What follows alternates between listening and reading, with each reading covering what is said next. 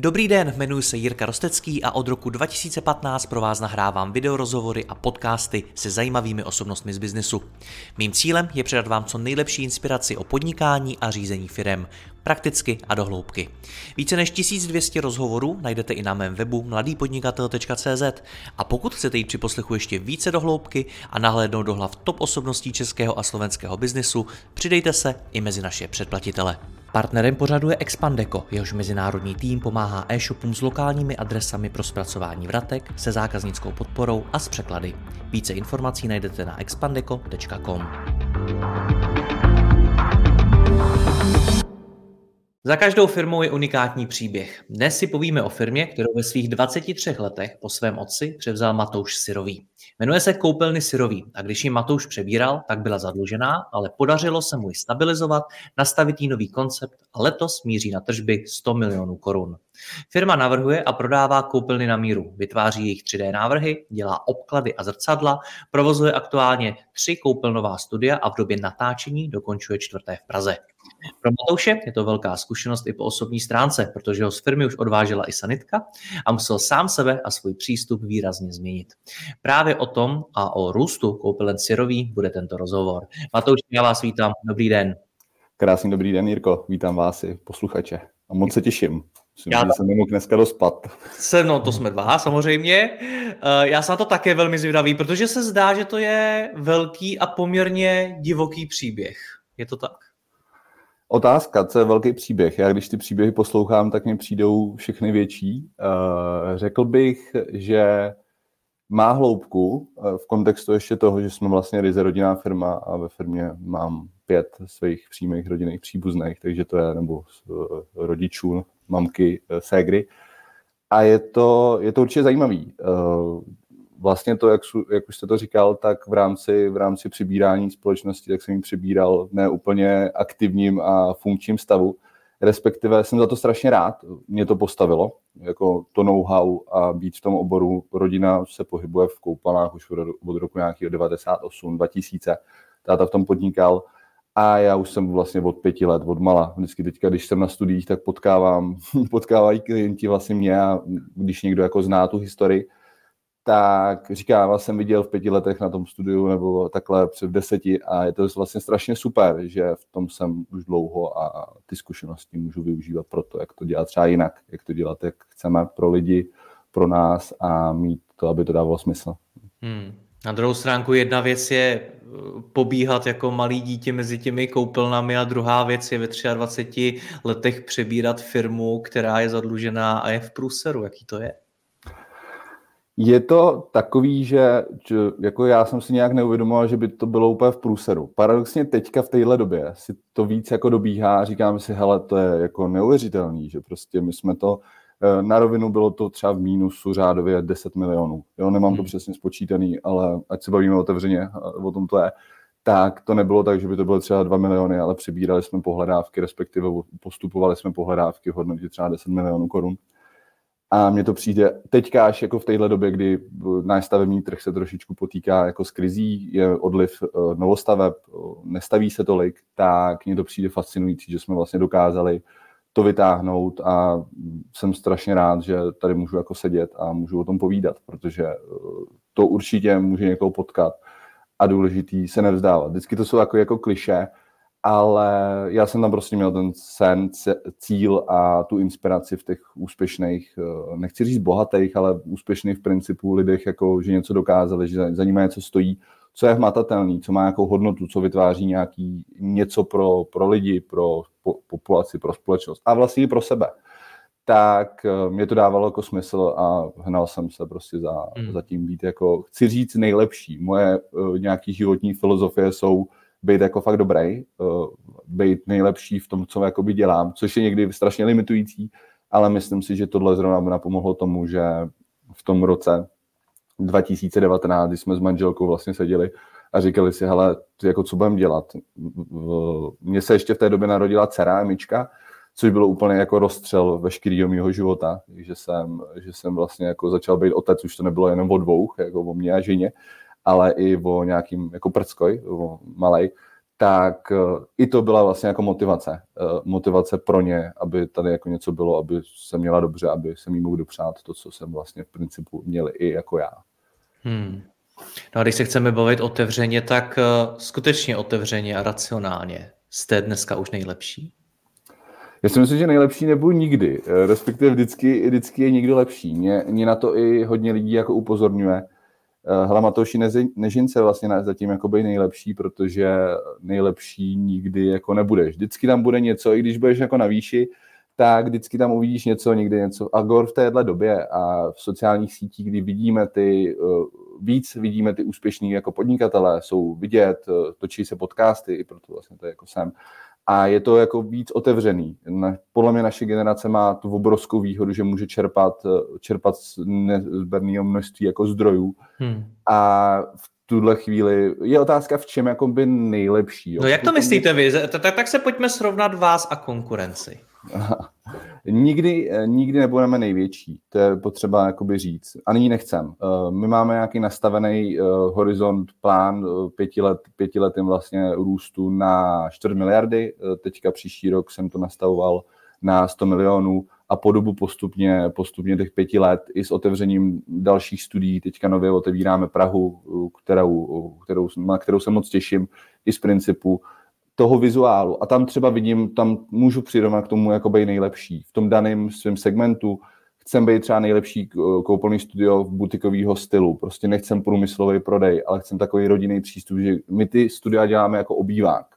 A to beru za to jako být nejlepší. Prostě přijdete si do obýváku za tím známým, eh, za tou rodinou, cítíte se tam dobře, voní to tam, je to tam super, je to tam příjemný. Prostě ta energie, o té energie a v hmm. tomhle já chci být jako by nejlepší. I když narážím, narážím na představy o tom, že samozřejmě dodáváme to klientům a oni mají nějakou představu o kvalitě, o nějaké kvalitě služby, kvalitě materiálu a skloubit to od toho, aby to bylo jako, aby to nepůsobilo proti tomu, že eh, jsme nejlepší, tak vlastně jako může být já řeším i jednu blbou recenzi. My na studiích máme převážně o 4,6 až 5. Teďka na kolínském studiu kolegovi přišla jedna neúplně pozitivní a pro mě to je prostě, to je třeba ta věc, kde začínám jako eh, řešit principu, co pro to můžeme udělat, kam to můžeme posunout dál aby ty lidi byli fakt spokojení. Ať už klienti, nebo i ty lidi v týmu a dělali jsme dobrou práci. Takže no, tohle to samozřejmě, co mi říkáte, tak ono to zní krásně a říká mi to spousta podnikatelů, ale ono není možná těžký vymyslet ty nejlepší služby a jak to udělat líp než někdo jiný a podobně, ale nejtěžší je to možná vysvětlit do, do té firmy. Aby to, že chcete být nejlepší, aby to nebylo jenom o vás, nějaká vaše vize, ale aby to žila i ta, aby to žil i zbytek firmy. A teď se to řekl sám. Já osobně jakožto CEO firmy, řeším i jednu blbou, blbou recenzi. To zní mm. skoro tak, jako kdyby to v té firmě neměl kdo jiný řešit a to nejlepší bylo jenom na vás. Je to tak? Já bych, já bych řekl, že to není o tom, že bych to výkonnostně potom řešil. V principu já eh, v, ve vlastním výkonu si už velmi jako chráním, ale ta energie, ten přístup a to k tomu, jak eh, eh, vzhledem k tomu, že já udávám tu vizi, ten, to poslání, tu strategii urču, to, jak se budeme ke klientům chovat, modrý oceán, zase velký jako kliše, hmm. ale chtít to fakticky, aby ty lidi byli spokojení, aby to byl zážitek, aby to pro ně bylo, pro ně super, naplňovali si své potřeby, zase můžeme se bavit o tom, že to jsou slova, tak eh, takový bych dolejvám tu energii. Je to o té energie, že já to s klientem už potom nebudu řešit, ale pro mě to je prvek, kterým, který vnímám a který značí něco, že tam bychom se měli posunout, měli bychom optimalizovat, měli bychom... Uh... To chápu, to chápu a pro mě a věřím, že ani pro naše posluchače to nejsou slova. Chápeme asi, co zatím je a že každý to slovo je tvrdá práce a je potřeba pro to spoustu věcí udělat, ale jak se vám to daří vysvětlovat do té firmy, aby to nebyly slova pro ty zaměstnance, kteří, co si budeme nalhávat, od určitý chvíle ty zaměstnanci přijdou do té firmy, velká část z nich chce třeba prostě tu výplatu a nepřemýšlí takhle jako vy. Jak to řešíte? Já bych řekl, že je inspiruju v přemýšlení. Já s každým z toho vyššího svých jako týmu mám pod sebou řádově teďka 10 lidí a pravidelně s nima sedím na, my tomu říkáme intervalový řízení, one to one, jak, jak do toho jako pojmenovává. A tam právě řešíme, eh, ta, jsme spolu, řádově to jsou nějaký tři hoďky, s každým měsíčně mám, pak mám skupinový praxe kde právě dávám tu energii, ten jako náboj toho, aby ty lidi eh, věděli to, co, jak to žiju, jak přemýšlím. Já jsem hodně otevřený, tudíž jdu, jdu tak, prostě, že otevřeně pojmenovávám, co cítím, pocity. Je to asi o těch pocitech, že ty lidi, to nejsou jenom slova, že bych jako manažersky je začal řídit slovama, ale že já jsem hodně citově založený, je to jako na, na pocitech, ženu to hodně přes takový ten, musím z toho mít dobrý pocit, aby mi to dávalo smysl okay. a ty lidi to pak cítějí. Ono je to jako těžký, ono, museli by to zažít, uh, pode mnou, pode mnou jako pracovat, ale není to úplně od tvrdý. Jsme ještě furt jako hodně malí na to. Už jsem schopný. Kolik vás je, pardon, kolik máte lidí? Uh, kmenově 20, uh, externě na tom projektu dělá dalších nějakých 20-25 lidí celkově. Takže vy jste před chvílí řekl, že máte, jestli jsem to dobře pochopil,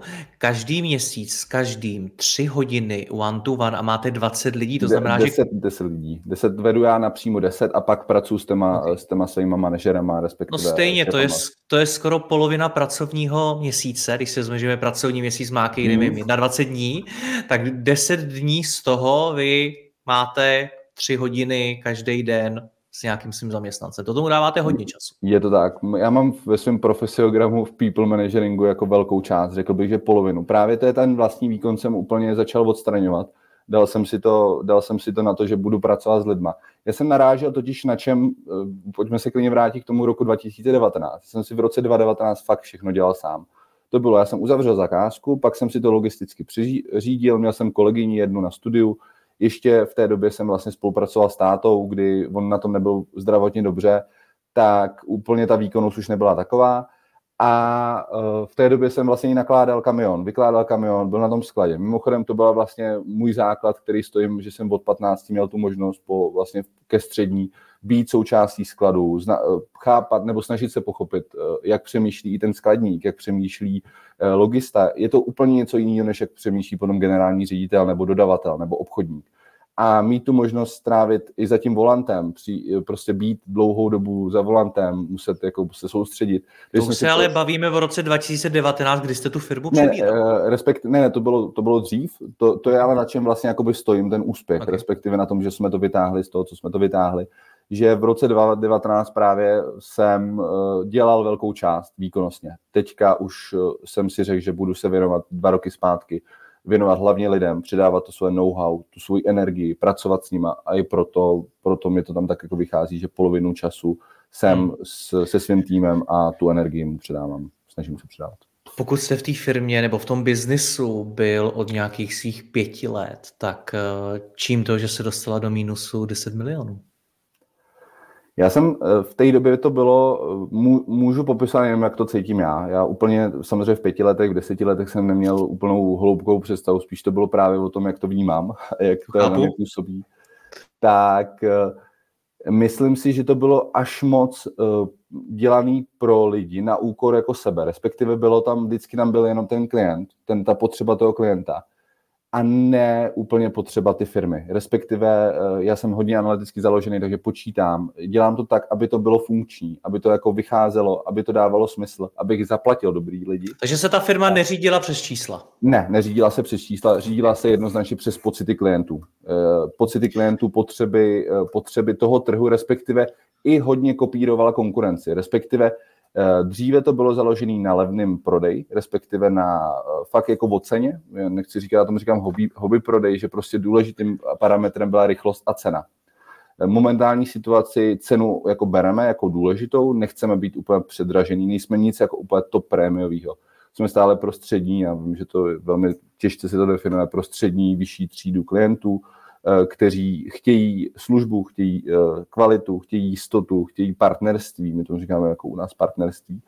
A v té době to bylo hodně o tom, eh, co nejvíc prodat. Pro mě ty objemy, když, když jsme se vracím k tomu být nejlepší, nechci být nejlepší ve velikosti. Ono je v našem oboru vlastně na jeden, dva, tři roky si myslím, že je úplně těžký nahnat rychle obrat. Uděláte pár developerských projektů za 0,0 marži ale mě to musí dávat i v tom smyslu té energie práce, respektive peněz. Je to o tom, že ta marže na tom zboží, eh, na tom prodeji je o tom, že z toho i čerpáte nějakou energii zpátky, protože obchod v dnešní době je hodně o energii. Takže změna, základní transformační změna, kterou jako vidím, je uh, říct, uh, určit cenu, naší hodnotu a pod tu prostě nejít. A nejít třeba ani u známých. Je to prostě jako těžké. Určit, určit cenu, co to znamená? Nějakou cenu, minimální, minimální marži? Nebo... Přesně tak, přesně tak. Minimální marži odvislou nákladům, který do toho, do toho objemu nebo do té firmy uh, jako přicházejí a hlavně kolik z toho má zůstat, kolik z toho má zůstat majitelům. Takže i určit si majitelský zadání, dělat obor, ale i kolik má na konci, na konci prostě být.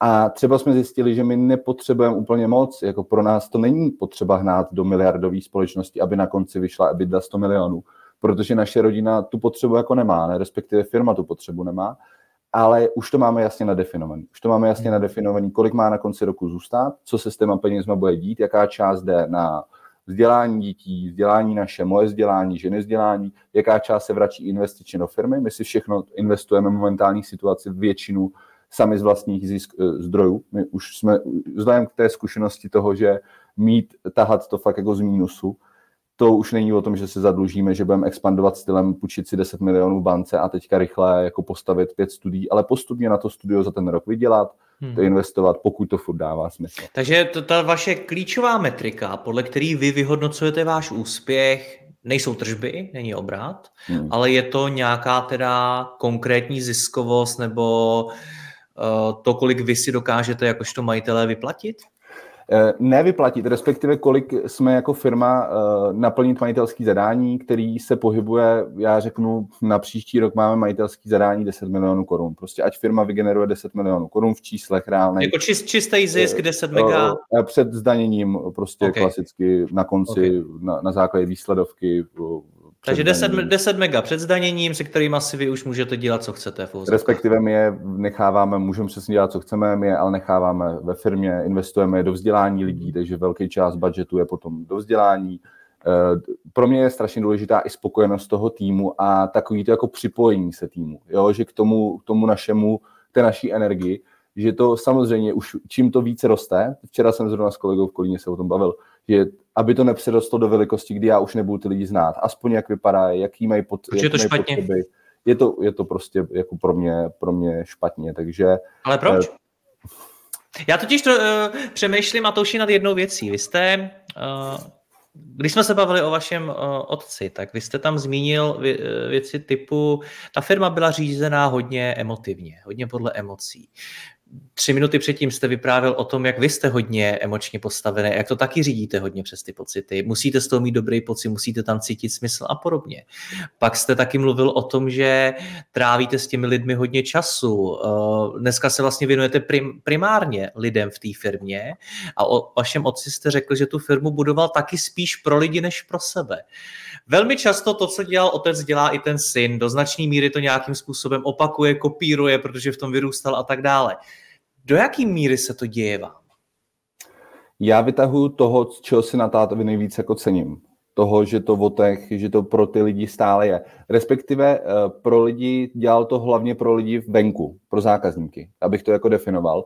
Už to úplně nedělal pro, to, pro sebe a pro ty lidi v tom týmu. Respektive v čem jsem jiný, tak eh, dneska se kolega asertivní řízení prostě lidí, že když už to fakt jako nejde eh, přes ty emoce, tak prostě přijdu a řeším to v klidu, ale potřebuji vyžadovatelnost cílu, vyžadovatelnost výsledku a taková jako věc, že pojmenování potřeb firmy. Firma má určitý potřeby a skloubení těch potřeb s tam potřebama lidí a ne vždy co s, zaměstnanců nebo spolupracovníků, ne vždy to úplně jde. Takže mm, jednoznačně práce, předávání know-how je jiný. Já tam lidem prostě s nimi pracuji táta s lidma ne úplně tak pracoval, respektive předpokládal, že to spolupracovníci vědí, že to je úplně jasný, a to jsem třeba to, to jsem hodně jako musel řešit, když je to úplně jasný, že takhle to máš dělat, když to je takhle jako děláš ne, vlastně pro velkou část lidí to jasný není a to je právě ten people managering, to je ta práce uh, s lidma, že jim to postupně předávat. Od znalostí po dovednosti a pak přijít do toho přemýšlení. Ono vždycky je to o tom přemýšlení. Jako ty znalosti se rychle naučej, ty dovednosti taky potom přejdou, když je, eh, když je kompetentní.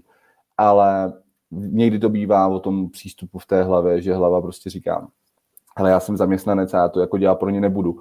Ale já ty lidi nevnímám jako zaměstnance, já vnímám spíš jako potřebu v týmu lídry, který tu firmu společnýma silama táhnou. Já dávám nějaký směr, já jsem takový ten jako kapitán, který to jako řídí, ale jednoznačně víc ty lidi. To táta třeba tak nevedl, nebyl jako napředu a víc tím stylem, že nejenom být na studiu a prodávat s těma klientama, to miluju tu práci, já miluju roli obchodníka a je to pro mě energie. Takže jim jdete příkladem současně. Přesně tak, ale být tady, pro, být tady pro ten tým pravidelně. I ten tým má své potřeby a problémy a to je jeden z velkých, eh, eh, velkých rozdílů. A pak počítám. Já si přenechávám, vzhledem k tomu, že nejsme velký, tak pravidelně každý měsíci já uzavírám sám se sebou samozřejmě neúčetně, ale spíš pocitově, že vezmu prostě výsledovku, co se prodalo, jaký jsou náklady, jaká je marže, jaký je koeficient prodeje zboží, zda někde nám to trošku začíná týct, zda tady bychom měli trošku ubrat, přidat. A jsem i v těch výkazech a obrovsky mě jako fascinuje a zajímají jako výsledovky, marže, i ty obraty, ale furt to není o tom, že bych měl primárně na tom být největší v principu v obratu, je hmm. tam být nějak veliký, tak abych naplnil potřebu majitelského zadání, abych naplnil potřebu toho, co chci dodávat i vůči našim kolegům a aby mi to dávalo smysl to, co dodávám, tudíž jako nějakou kvalitu. A to si myslím, že určitě mám hodně věcí po tátovi. A vlastně jsem za to strašně rád. Geniál, geniální obchodník. Jenže podnikatel, eh, obchodník, nevždy dobrý obchodník může být dobrý podnikatel. Dobrý a, lídr. Je opačně. Myslím si, že to je i o tom, že jsem, já jsem si prošel přípravou, respektive fotbalem v dorostu za ligu jsem hrál, kde byla obrovská konkurenční boj mezi těmi mladými klukama. Prošel jsem si náchodem, prošel jsem si Hradcem Královem, kde jsme, kde jsme hra, hráli proti hráli proti Spartě, Slávy, Příbramy a byl to, byl to obrovský jako boj konkurenční a tam mě to postavilo. Jít na ten trénink, pokud se vracíme, proč, jsme se dost, proč jsem se dostal z těch 10 milionů, eh, jít na ten trénink, prostě pětkrát, šestkrát, sedmkrát týdně. Eh, ještě já jsem byl brankář, takže dvoufázový tréninky. A jako nevzdávat to. Jako nevzdávat to, vidět tam ten směr. Takže, hmm. Ale kde teda zahučilo těch 10 milionů? Tam byla nějaká špatná investice, nebo nebo co se stalo? Já myslím, že uh, přeplacenost týmu jako uh, kolegů. Takže lidi brali víc, než měli. Měli, nedodávali výkon, nedodávali, uh, nedodávali uh, Většinou bývá opačně, že lidi, že lidi berou méně, než by měli. ne, ne, my, jako já celkově chci, aby se měli, jako vš- a i táta chtěl, aby se všichni měli dobře, ale nebyly tam ty výstupy, nebyl tam ten výkon, hmm. nebyl tam ten cíl naplnění. Hmm. Potom extrémně špatně nastavená marže, jakoby koeficient, eh, základní koeficient nákup a pak jako pro, za kolik je určená jako prodej. prodej že se prodávalo i se ztrátou?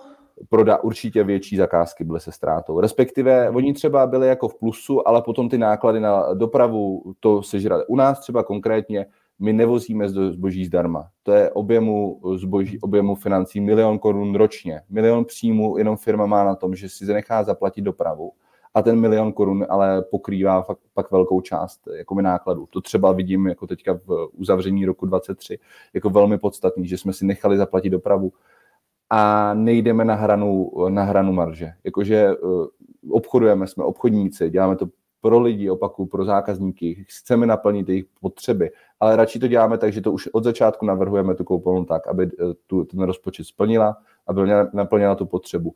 A my jsme mohli třeba i za 8 let, my dáváme na naše produkty 8 letou záruku, prostě ten produkt servisovat. Za těch 8 let tam přijet, nebo za 5 let tam přijet, nebo teďka padní po záruce 2 roky od výrobce, porušená baterka, my to vyměníme na naše náklady, ale na to jsou, jsou potřeba peníze, na to je potřeba ten zisk, který na konci roku chceme mít a potřebujeme a my to pak vrátíme zpátky. Hmm. Takže si představuju, že jste ve svých 23 letech přebíral firmu po otci, který, který jsem pochopil, že měl nějaké zdravotní problémy, takže možná už v té firmě nemohl být tak aktivní, jak byste potřeboval. Pochopil jsem, že jste měl sice zkušenosti eh, z fotbalové branky, ale asi ne moc úplně z, jako z, z, z hlediska řízení firmy. A najednou máte firmu, která má 10 milionů minus, co byly ty první kroky, které vám pomohly se z toho dostat? Zajímá mě opravdu, jako sedíte nad tím, díváte se na to, vidíte tu díru a teď, teď přemýšlíte nad tím, jak se z toho dostat. Uh, tak první, první věc, kterou, kterou řešíte, je o tom, že musíte dostávat svým závazkům, respektive určitě vůči, vůči uh, zákazníkům. To se ne, nesmí nikdy v tom biznesu objevit a nikdy jsme to nedocílili, že by zákazník někdy pocítil tuhle věc. Vlastně nikdo to nikdo to v dnešní době, třeba když se o tom bavíme, nechápe. Oni říkají, hele, to není možný, když to povídám, že to tak jako bylo. A říkám, hele, my jsme to dělali hlavně proto, aby to ten zákazník nepoznal a aby jsme i na úkor rodiny, takže velká část rodiny prostě pomohla s financema.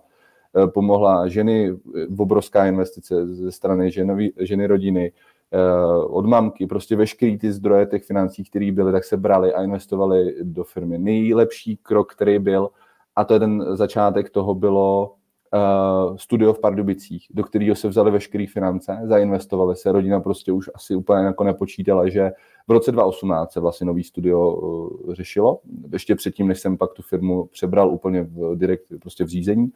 A to byl nejlepší krok, vzít prostě všechny finance, investovat je do toho.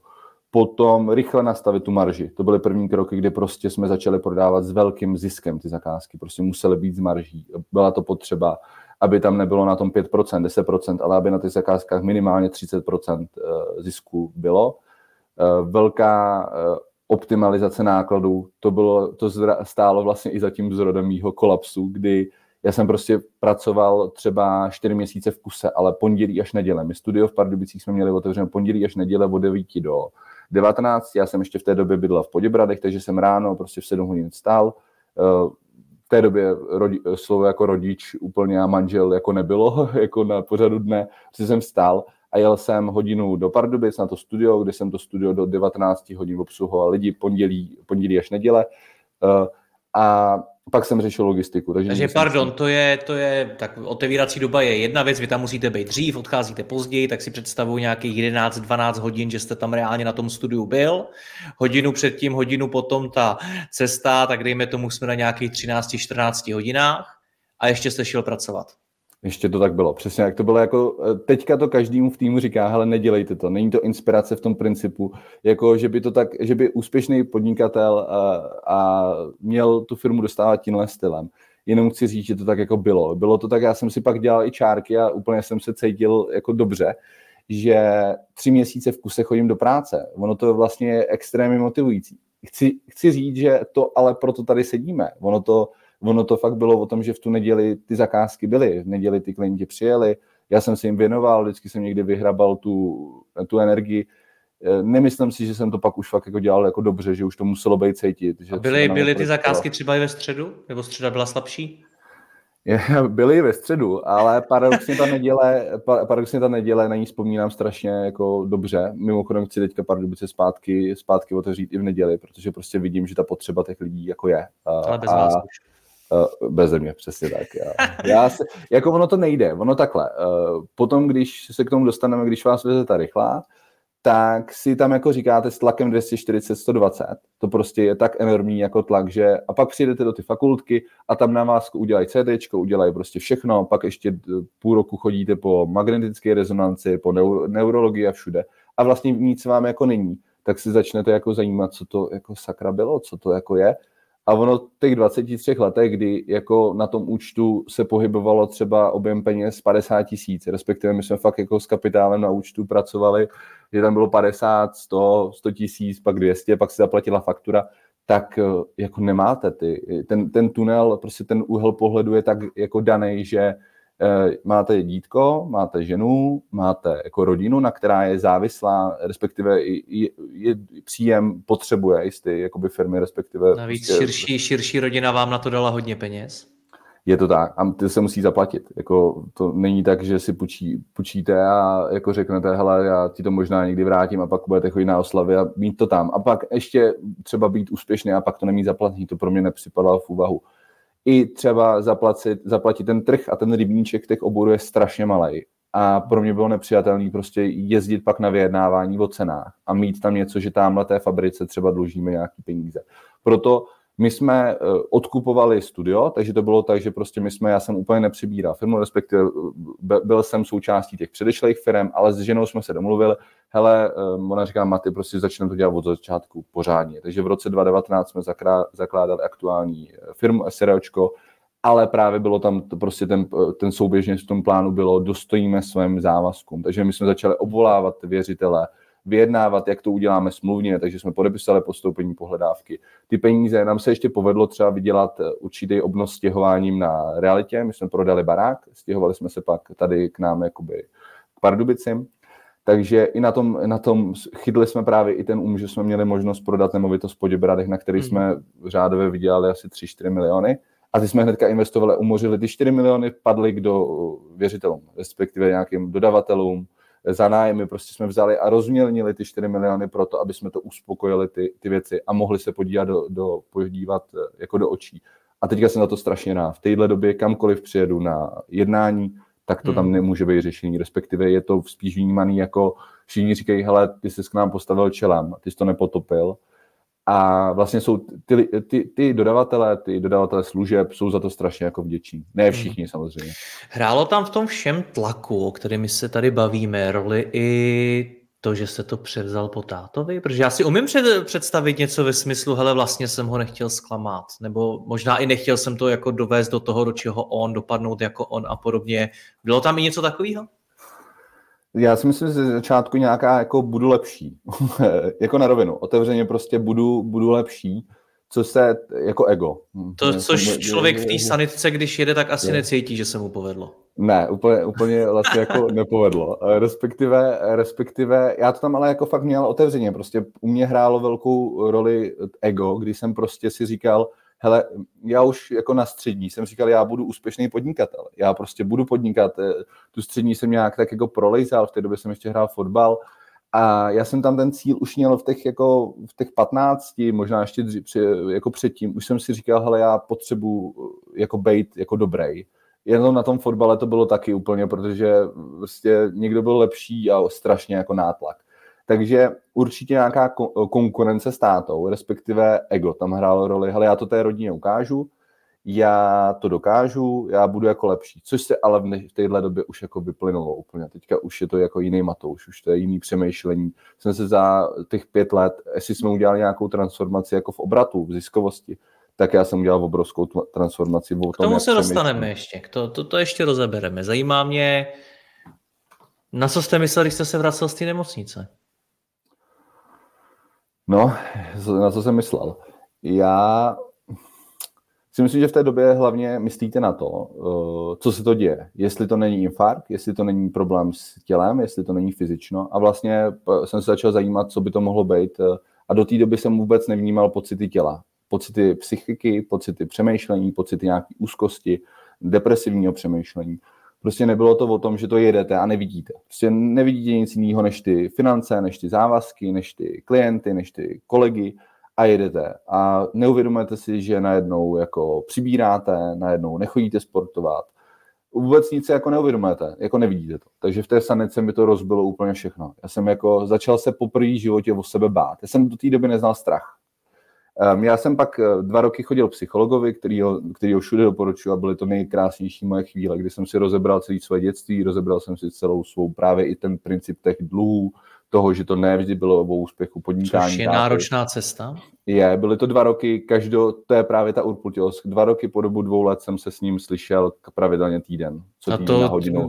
ze zkušenosti, když tohle to probíhá, tak člověk kolikrát ani vlastně neví, kdo je. No, je to tak. Eh, panický ataky jsme přišli k tomu. Já jsem měl pak doběh, takže to bylo kolaps, pak jsem šel na nákup do Globusu a opět strach jako ze, ze strach jako z vrchu. Já nevím, já jsem to přirovnal k Harrymu Potterovi teďka, že strach prostě z oblohy. Eh, a tak jsem vyběh a začíná se to tak umocňovat, jsem se bál chodit nakupovat, ale do ty práce jsem chodit musel. Já jsem ty peníze musel vydělat, nebo respektive teďka neříkám, že musel, já jsem chtěl, prostě měl jsem tam něco pod tím a bylo to o tom, že jsem prostě jel. Já jsem, já jsem v sedm sednul do auta, hodinku jsme si prostě kecali s psychologem na dálnici, on říkal, jako jelo to po telefonu, nikdy jsem za ním jel, takže to bylo takový, že jsem měl hodinový kol v autě, kdy jsme si prostě rozí, rozebírali tu jako minulost. To, co ty stavy vůbec jsou, bylo to o stabilizaci. Ono, když jsou ty stavy panické a tak, když se prostě z ničeho nic bojíte, ta psychika je přetížená, Uh, já, bych, já bych možná řekl, že i traumatizovaná z toho odvozu tou sanitkou, takový jako jemný trauma tak to, tak to vlastně jako řešíte a ono vás to nepustí dál. Takže jsme si to probírali, bavili se o tom. A já jsem se i potom začínal díky tomu té psychologii, která je provázaná hodně s fyziolo, filozofií, začal zajímat i o vedení lidí, číst hodně knížek, zajímat se o řízení eh, firmy, jak se ty společnosti řídí a vlastně to postupně se nabalo. Ale ty dva roky od toho, já jsem skolaboval 2020 v lednu, mě odvážela, mě odvážela rychlá právě v lednu 2020, 6. 7. Tak jsem po dobu dvou let se fakt jako prožíval těžký období, kdy to Máte bylo v podstatě výročí skoro. No, je, je, je to tak. Gratuluju. Ale cítím tam teda, že se stalo něco v tom smyslu, nějaký přerod od uh Řídím to tak, jak si myslím, že to je nejlepší, protože to vychází z nějakých mých starých traumat, přesvědčení, vzorců, který jsem viděl doma a tak dále, po jak to vlastně teda řídí jiný. Hledám to v těch knížkách, snažím se přijít na nějaký ověřený, lepší, racionálnější postupy. Je to tak? Jo, doslova.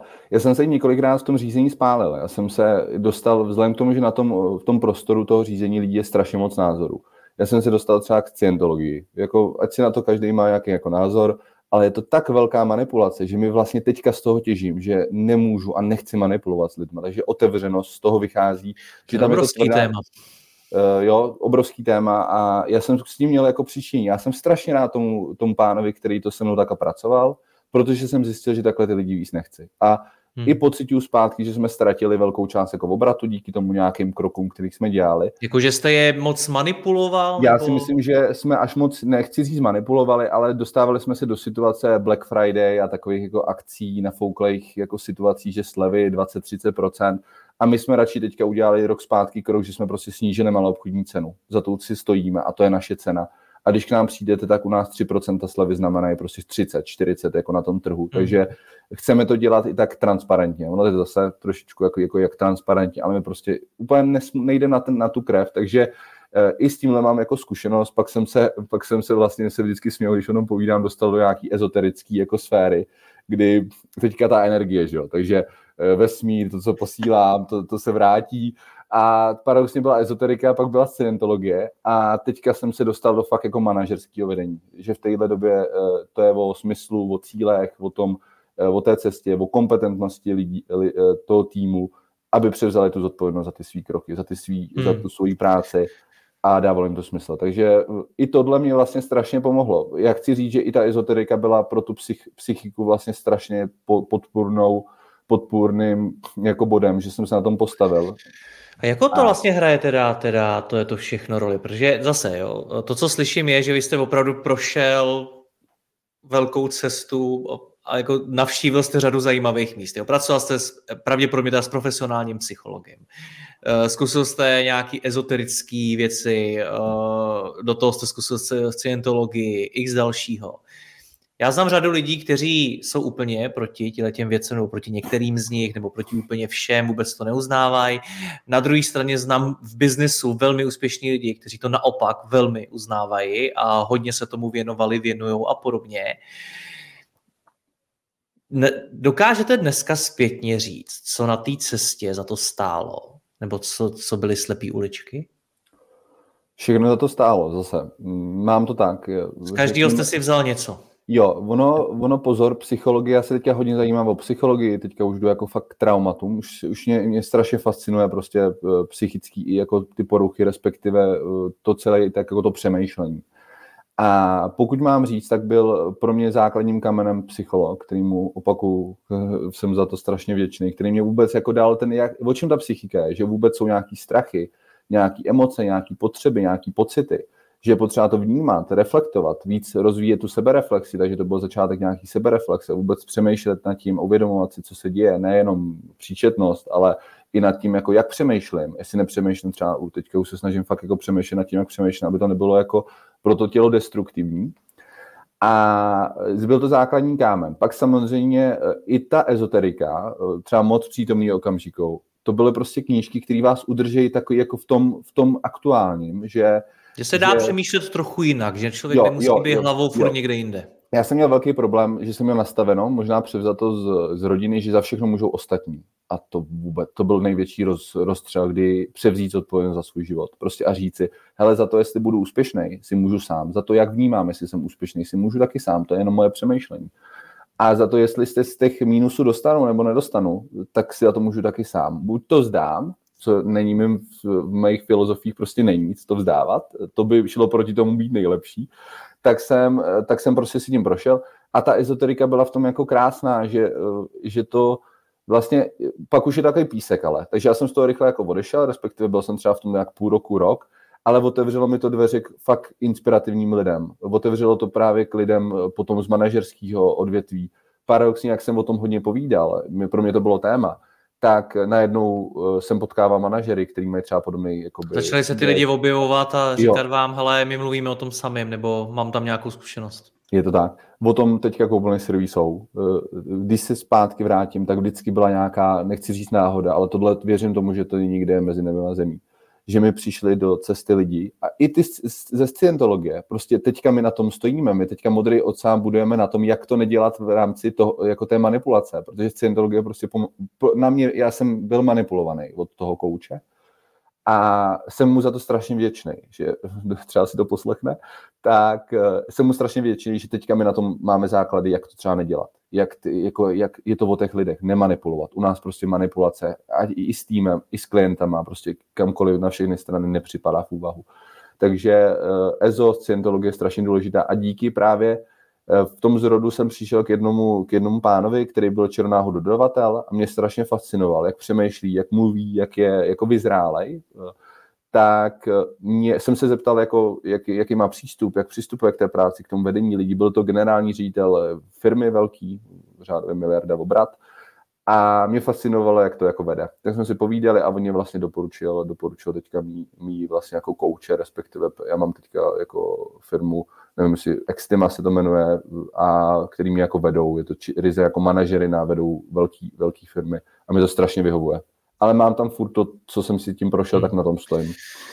Takže šéf Matouš 1.0 před psychologem a před vším tímhletím a šéf Matouš 2.0 po psychologovi a po tohletom všem. Jak se lišilo jejich řízení firm, firmy? Uh, já bych řekl, že naplňování uh, potřeb, těch všech potřeb klientů a toho, co jako v té firmě se děje, pomocí Matouše. A teďka Matouš naplňuje potřeby pomocí svého týmu, uh, respektive obrovský změna, že mají být kompetentní lidi. Musí, prostě musí být a musí oni dělat ten výkon, protože já to musím řídit, nebo chci to řídit a chci jim dávat každému z nich nějaký určitý čas, energii. Takže dřív jsem si dělal velkou část práce sám, obrovský množství. Jezdil jsem na vyjednávání, řešil jsem krizové situace, řešil jsem kraviny, nechci říkat co, prostě všechno jsem si přibíral já. A teďka to konzultuju, jsem, ta, jsem ten jako rádce, jsem ten coach, na to slovo nemám moc rád, prostě jsem ten parťák pro ten tým, ale už to velkou část věcí neřeším za ně v fuzovkách. Jenom tehdy, pokud uh, cítím, že je to fakt velký problém, že to už je, vzhledem k tomu ryba smrdí od hlavy, ale tady to fakt mám, když už je to fakt problém z vrchu, tak přebírám uh, otěže, přebírám direktivně tu věc a jdu ji řešit ale 95% situací ty, ty, eh, ten tým vyřeší a vyřeší líp jak já. Takže firma, eh, třeba teďka Barča, sestra řeší, Segra, řeší Studio Praha. Já, jsem, já to s ní konzultuju, ale byl jsem tam třikrát. To studio celý řeší holka, která je 23 let ve věku, jako vlastně mě. A je to vlajková loď a řeší to holčina a řeší to o 50% líp to udělá. Jako když jsem tam byl, tak eh, mají se, jako, přijďte se podívat. Je to fakt, bude to jako top. A to je ta věc, že důvěřovat lidem. Věřit, že, že jsou pro, pro ten tým, že jsou pro tu firmu a že mají tu zodpovědnost a že mají tu kompetentnost. Takže má to už 1-0, když to tak nazvem, si všechno dělal sám, byl ten nejlepší, chtěl být v tom, v tom v daných všech věcech nejlepší, nejlepší obchodník, nejlepší logista, nejlepší nákupčí, nejlepší marketér, že jo. My jsme vyrostli na Instagramu, eh, to tak je třeba super jako pak nakousnout. A teďka Matouš věří lidem. Důležitý ty těžký, těžký jako strategický kroky nechává na svém týmu, aby vyrost. Já strašně úplně teďka jako žeru, kdy mi ty lidi rostou pod rukama mě v těch určitých kompetentnostních. Teďka kluci na logistice, na, na skladě, to je všechno jejich práce. Stěhovali jsme se do vlastních skladů teďka. Celý to vyřešili oni. Já ne, nerozumím tomu, jak my jsme velmi mladý jako tým lidí, jak to, jak to jako dokázal. A to je ten rozdíl. To víc ty hmm. lidi, řídit je, inspirovat a nedělat si všechno sám. Hlavně si fakt jako, někdy tu tendenci mám, uh, si ještě zastít jako zase všechno nějak dělat sám, když se třeba nějaký určitý věci drhnou, ale vím, že pokud to chceme držet v té nějaké velikosti, chceme jít růst, tak je potřeba, aby ty lidi jako hmm. plnili ty věci. Ještě k tomu kolapsu. Co, co člověk může udělat pro to, aby se to neopakovalo po vaší zkušenosti? Tam, já se ptám i, protože třeba zrovna včera uh, jsem seděl na konzultaci s e-shopařem, který ho, uh, když to zjednoduším, někdo vypekl a uh, stálo ho to milion. Obrovská částka, o kterou prostě přišel a teď to se to řeší, prostě možní právníky a tak dále ale je to, je to, je to náročný, je to stres, je to zase obrovský tlak, je to prostě něco, co možná nečekáte. A to, jak vás poslouchám, tak to vypadá, že teď se vám daří, že teď je to dobrý, ta firma vám roste, eh, daří se vám spousta věcí, ale to neznamená, že za půl roku to nemůže být jinak a že nemůžete řešit obrovskou existenční krizi. A možná, že zase přiberete, možná zase budete sportovat, možná zase budete makat od rána do večera a tak dál. Co jste si z toho teda, protože to je to svým způsobem k tomu podnikání prostě občas patří. Hmm. To je prostě součást té hry. Ty zápasy jsou prostě někdy těžký, jako v tom fotbale. Co jste si teda po té zkušenosti z toho odnesl, abyste v té stanici neskončil znovu? Pracuju, eh, eh, pracuju od osmí. Já teďka aktuálně eh, směřuju k tomu pracovat čtyři, čtyři dny v týdnu, pondělí, čtvrtek, pátek, sobota, neděle. Takže je to o odpočinku? Je to o odpočinku. Našel jsem si obrovský zalímení ve sportu, výkonnostním sportu, kde si vyčistím hlavu a dostanu prostě tu chemii. V úzovkách ty pozitivní hormony. Chodím na crossfit, Říkal jsem, jako závody, to není úplně dobrý, to už bylo až moc, jako na pře, přepínání se, ale chodím cvičit, udržuju se v kondici a to tam cítím, že mi ta hlava nepouští do toho být, nebýt v kondici. Prostě udržovat si váhu, udržovat si fyzičku, udržovat si to srdce v chodu a dobře jíst. Jako ne úplně extrémně nějaký diety, ale prostě kvalitně dodávat tomu, tomu tělu ten, jako ten olej nebo ten, ten benzín. Za další, já chci jako říct, že aktuální doba koupela není vůbec dobrá, jako ten trh stojí, úplně stojí, nebo stavby nejsou. A hledání cest, my jsme třeba díky tomu, že jsme či, eh, eh, dva roky zpátky jsme jenom prodávali a začala se blížit krize, nebo v principu válka, na Ukrajině byla covid, tak ten malou obchod se obrovský, obrovský za, za, zatřásl a my jsme přišli s produktem koupela na klíč. Prostě a ten produkt funguje, ty lidi potřebují ty koupele na klíč, řemeslníci nejsou, takže jedna věc poslouchat tělo. Určitě už teďka více poslouchám. Prostě když jsem víc naštvaný nebo více necítím dobře, jsem unavený nebo na mě něco leze, tak už to začínám jako říkat a teďka to byla jsem měl chřipku a cítil jsem prostě týden předtím obrovskou únavu. To tělo něco, něco jel jsem až moc a nedo, nepouštím se přesto. Začněme mít neúplně dobře. Uh, hodně uh, filtru to, co budu řešit a co nebudu. Takže zda půjdu do toho rozhovoru s tím náročným klientem, respektive nebo s nějakým dodavatelem, zda tu krizi budu řešit já nebo bude řešit tým, eh, zda je potřeba ta moje energie tam. Uh, to je, to je asi jako zásadní a hlavně ty věci řešit. Eh, řešit z principu jako strategicky, přemýšlet nad tím dopředu, vidět, eh, vidět, mít ty varianty. Já vždycky na každou věc, ať už je to na studio, mám jednu, dvo, tři varianty A, B, C. Když si říkám, hele, Ačko je ideální, ale počítám i s tím, že by mohlo být B nebo C prostě. A to jsou ty věci, které jsou jako jinak.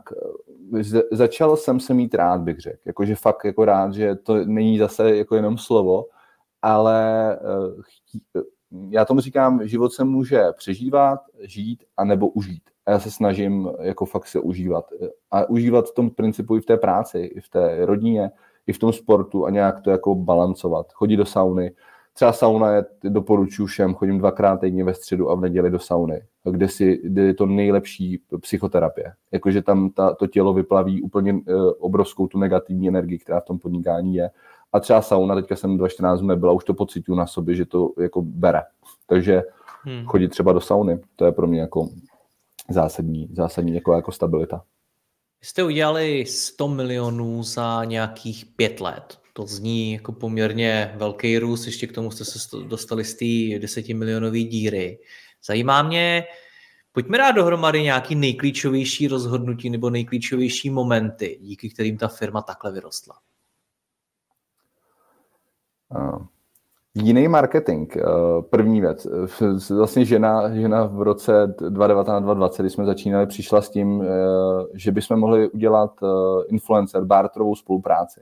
Takže my jsme, my jsme vyrostli jednoznačně na Instagramu, který má aktuálně nějakých 30 tisíc sledujících a byli jsme tam blízko. Prostě já, puste si třeba první videa na Instagram, jsem byl extrémně nervózní, prostě mi to vůbec nesedělo, koktal jsem, ale postavili jsme na tom, že jsme byli blízko, blízko klientům, otevřený, vzdělávali tam, dávali jim know-how vlastně, jak to děláme a vlastně se otevřeli. Takže eh, to je eh, Instagram, přístup k těm novodobým technologiím, sociálním sítím, TikTok, naše nejúspěšnější video má na TikToku milion zlídnutí, organicky, nevím, jak se ustřelilo.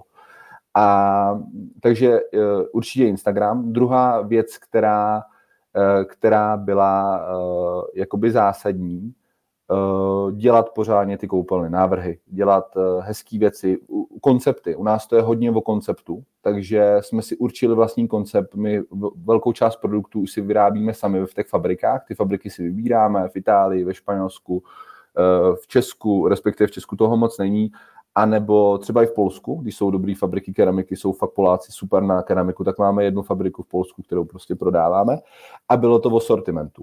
Další bod, který byl krásný, ale ten butikový styl studií, prostě nemít to průmyslovo, nemít to jako když jdete do nějakého hobíčka, nebo k někam ke konkurenci, kdy je to obří, je tam prostě, jsou tam v těch klasických tričkách, ale mně se líbily butiky. Já obdivuju třeba značky typu Dior, obrovský mě to fascinuje ten servis tak já jsem začal naštěvovat prostě bohatý ty butiky, začal jsem chodit na Pařížskou do Dioru, někde, třeba Dior je pro mě jako za mě úplně nejlepší ukázka, kde jsem se strašně inspiroval.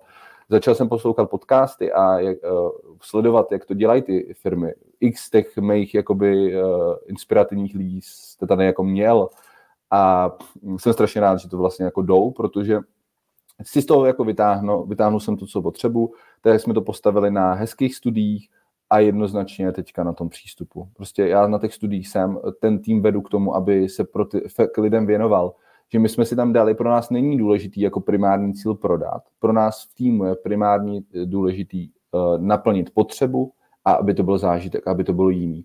A ten obchod potom přichází. Ono, je to, děláme to kvůli obchodu, živí nás ten prodej, ale opakuju, i když je prohra v úzovkách, jako prohra nebo výhra, respektive je zakázka, není zakázka, tak jsme tam dali, že je prostě v pořádku, že si ty klienti nás nevyberou, ale že jsme strašně rádi, že jsme jim mohli něčím inspirovat. Předat nějaký know-how, třeba jim říct, jak to nedělat, protože nejsme pro všechny.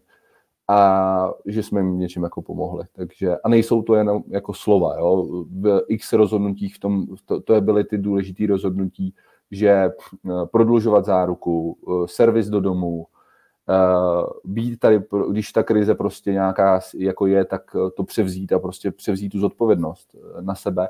A myslím si, že to jsou, to jsou ty základní jakoby body. Ale hmm. furt poslouchat svoje tělo. Jako to říkám, že hele, není v pořádku pracovat 300 hodin měsíci, není v pořádku pracovat 14 hodin, protože výkonnost toho těla je třeba efektivní na 6 hodin, na 4, na 3, na jak, jak kdo a uh, říkám, hele, uh, jako nechoďte do toho. Jako ta rychlá není úplně v tom jako příjemná, ale uh, o tom to asi je, jestli jsem odpověděl na otázku. A řídíte to přes čísla a jako majitel víte, co od toho chcete. Přesně tak. už já vám moc děkuji za rozhovor, ať se vám daří, ať už se do té sanitky nedostanete. Mějte se hezky, naslyšenou. Díky, mějte se krásně, naslyšenou. Děkuji vám za poslech tohoto rozhovoru a zvu vás i mezi naše předplatitele. Tvořím pro ně speciální rozhovory se zkušenými podnikateli, manažery, freelancery a dalšími profíky ze světa biznisu. V tématech jdeme ještě hlouběji a připravujeme pro vás konkrétní praktické zkušenosti z podnikání. Snadno tak objevíte cené zkratky a informace, které vám pomohou ve vašem biznesu. Více zjistíte na www.mladýpodnikatel.cz lomeno předplatné. Děkuji vám a zase někdy naslyšenou. Jirka Rostecký.